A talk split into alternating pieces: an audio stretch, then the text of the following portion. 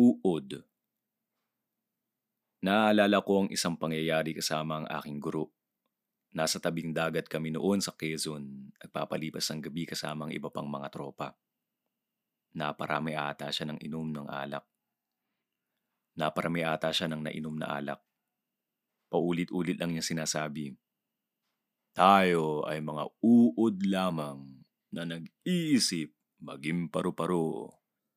Ang buhay ay isang preparasyon patungo sa susunod na dimensyon. Ang buhay ngang ito ay isang mahabang serye ng pagbabago. Paulit-ulit na pagpapalit anyo. Isang pamumulaklak. Isang metamorphosis. Ang kamatayan sa uod ay siya ring buhay na paru-paro.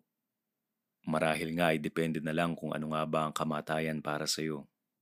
Lahat ng pagbabago, kung iyong titignang mabuti, ay may tuturing na kamatayan.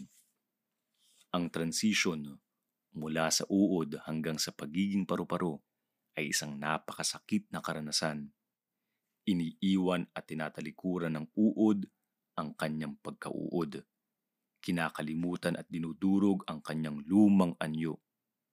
Alam niyang wala nang balikan pa.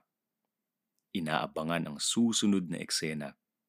Natatakot ngunit punong-puno ng pag-asa na pagkatapos ng kamatayang ito, naghihintay ang panibagong umaga.